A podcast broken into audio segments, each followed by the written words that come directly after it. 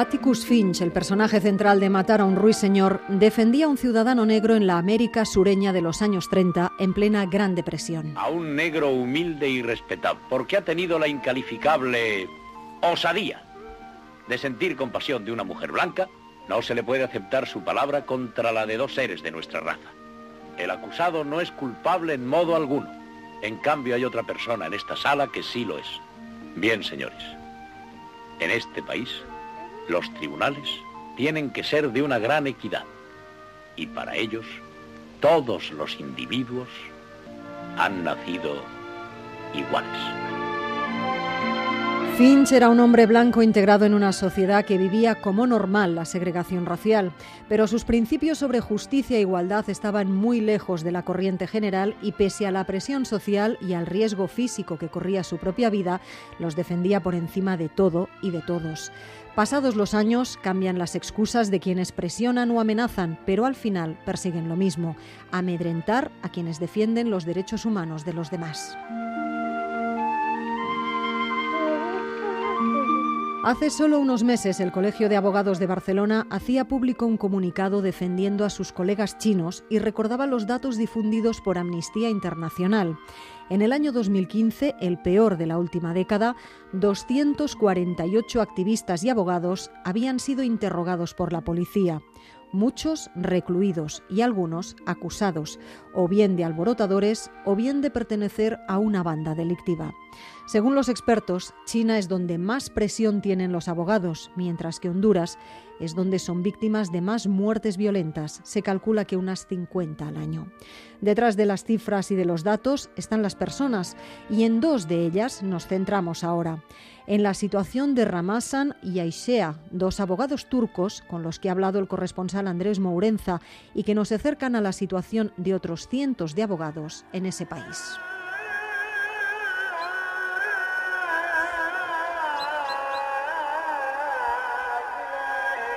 Rayaba el alba del 16 de marzo de 2016 en Estambul.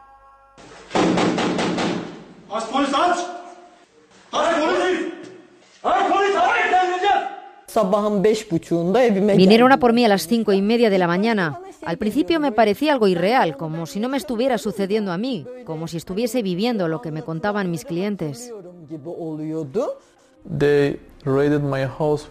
Asaltaron mi casa agentes de la policía antiterrorista con máscaras y fuertemente armados, como si viniesen a buscar a alguien que se va a inmolar. Fue brutal. Las voces que escuchamos son las de Ayşe Çinikli y Ramazan Demir, dos abogados de Estambul que fueron detenidos hace un año.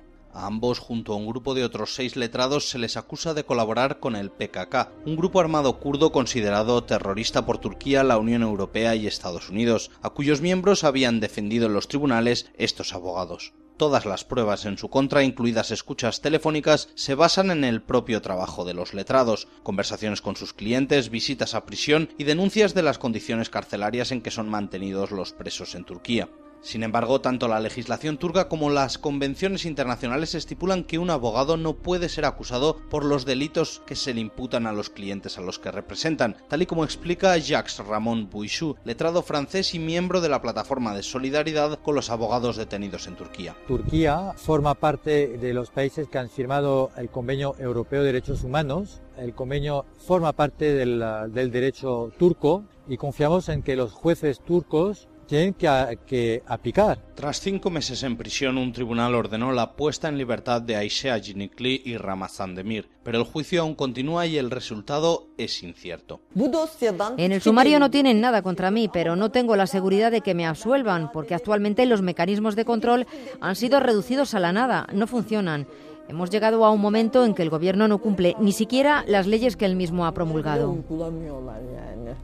Cerca de 350 abogados han sido detenidos en Turquía en el último año y casi 1.000 están siendo procesados. Además, 3.000 jueces y fiscales permanecen en prisión acusados de participar en el fallido golpe de Estado del pasado mes de julio. El estado de emergencia que rige en el país ha restringido los derechos de los letrados, haciendo más difícil su trabajo.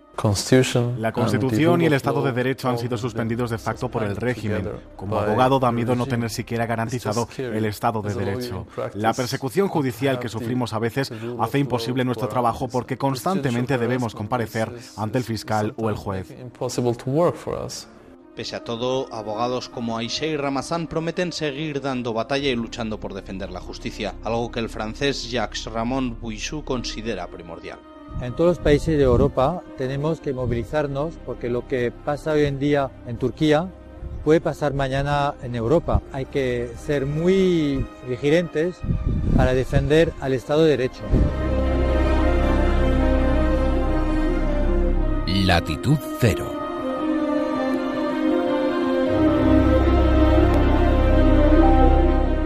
Contar la verdad es otro ejercicio peligroso en muchos países. No hablamos de corresponsales de guerra, de informar desde lugares donde la vida corre riesgo a cada segundo.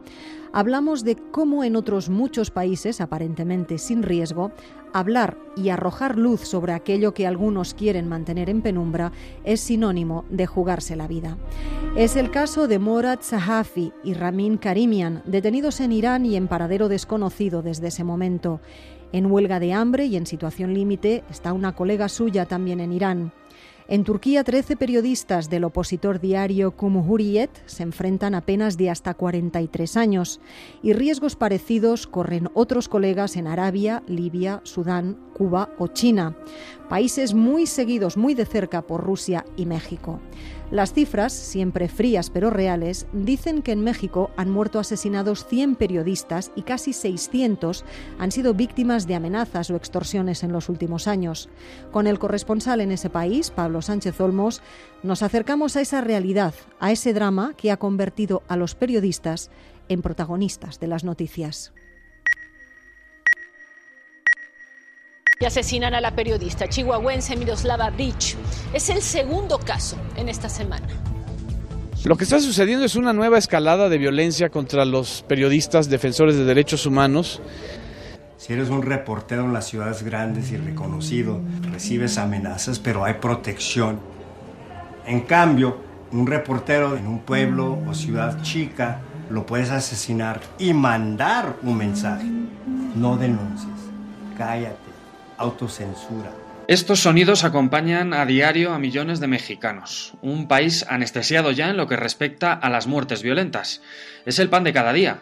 Las víctimas normalmente son los propios pandilleros, aunque otras veces también le toca el turno a civiles y periodistas. Estos últimos se han convertido especialmente en el blanco preferido de los narcos, porque con ellos puede morir una investigación incriminatoria y porque su muerte saldrá retratada en todos los noticieros junto con el mensaje que quieran enviar estos mal llamados justicieros.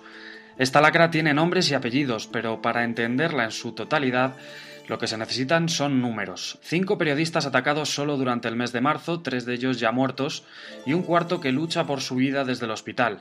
La última en caer se llamaba Miroslava Breach y era corresponsal del diario La Jornada en el estado de Chihuahua. Tenía 53 años y fue asesinada a balazos en el interior de su vehículo hace menos de 2 semanas. De esta manera, Breach se suma a la lista de los más de 100 informadores asesinados en los últimos 6 años en México. Un sexenio bajo la administración del presidente Peña Nieto, quien no ha dejado de prometer más atención sobre este asunto, sin, como vemos, demasiado éxito. Un agravio a un periodista o a un defensor de derechos humanos es una afrenta a la sociedad en su conjunto. Y es que, al margen de los asesinatos, hay otro asunto que preocupa y mucho: la impunidad. Un reciente estudio elaborado por la Fiscalía Especial para la Atención de Delitos contra la Libertad de Expresión cifra en 3 los casos resueltos de los más de 600 delitos cometidos contra periodistas, un 0,3% de efectividad judicial que pone en evidencia la falta de recursos y la falta de voluntad a la hora de dar con los culpables, quizá porque en muchas ocasiones la administración y las autoridades policiales estén involucrados directamente en las agresiones.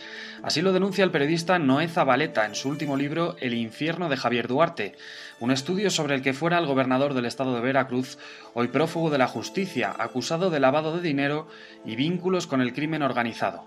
Esta investigación, como ha reconocido Zabaleta a Onda Cero, le obligó a abandonar incluso su ciudad natal. Bueno, me decidí enfriarme un rato porque publiqué un libro y que a raíz de su publicación pues empecé a ver unas intimidaciones muy concretas y severas en contra de mi persona. Gente identificada del Palacio de Gobierno, vigilando afuera de mi casa, a veces afuera de casa de mi novia. Creo que el mensaje era muy concreto, sabemos quién eres, dónde vives y dónde vive tu novia. A poco que uno pregunta, se encuentran cientos de casos como este. El de Marta Durán de Huerta, redactora de la revista Proceso, comienza con un mensaje de voz en su contestador. En el 2014 yo recibí una amenaza de muerte que quedó grabada en la contestadora del teléfono. La policía investigó y me dijo que se trató de un niño jugando con el teléfono. Ahora, la voz que se oye no es la de un niño.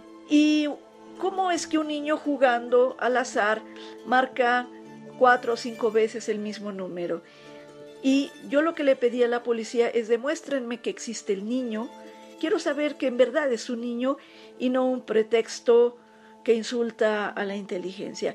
Nunca me presentaron al niño y nunca supe si existió o no. Unas explicaciones bastante inverosímiles ante unas amenazas concretas. Un absurdo que se justifica con otros ejemplos como el que también nos narra la propia Durán de Huerta. Y es que en este país a veces lo peligroso para un periodista es precisamente dar con la verdad. De hecho, todos los periodistas asesinados a causa de su trabajo es porque encontraron el vínculo entre el poder político y el crimen organizado, y lo denunciaron con nombres y apellidos, y eso les costó la vida. Según Naciones Unidas, México es el país más peligroso de América para ejercer la profesión periodística. A nivel mundial solo le superan territorios en guerra como Siria o Afganistán. Sobre el terreno, el gremio se moviliza con decenas de marchas, exigiendo algo tan básico como poder informar libremente sin miedo a represalias.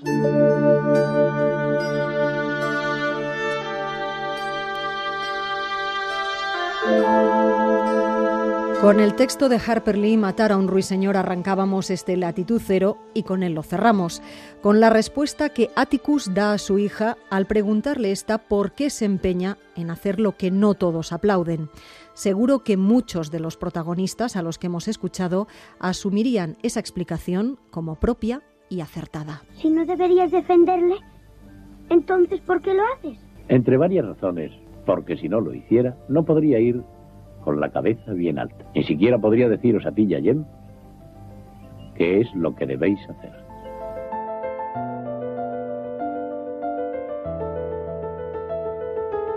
Latitud Cero en OndaCero.es.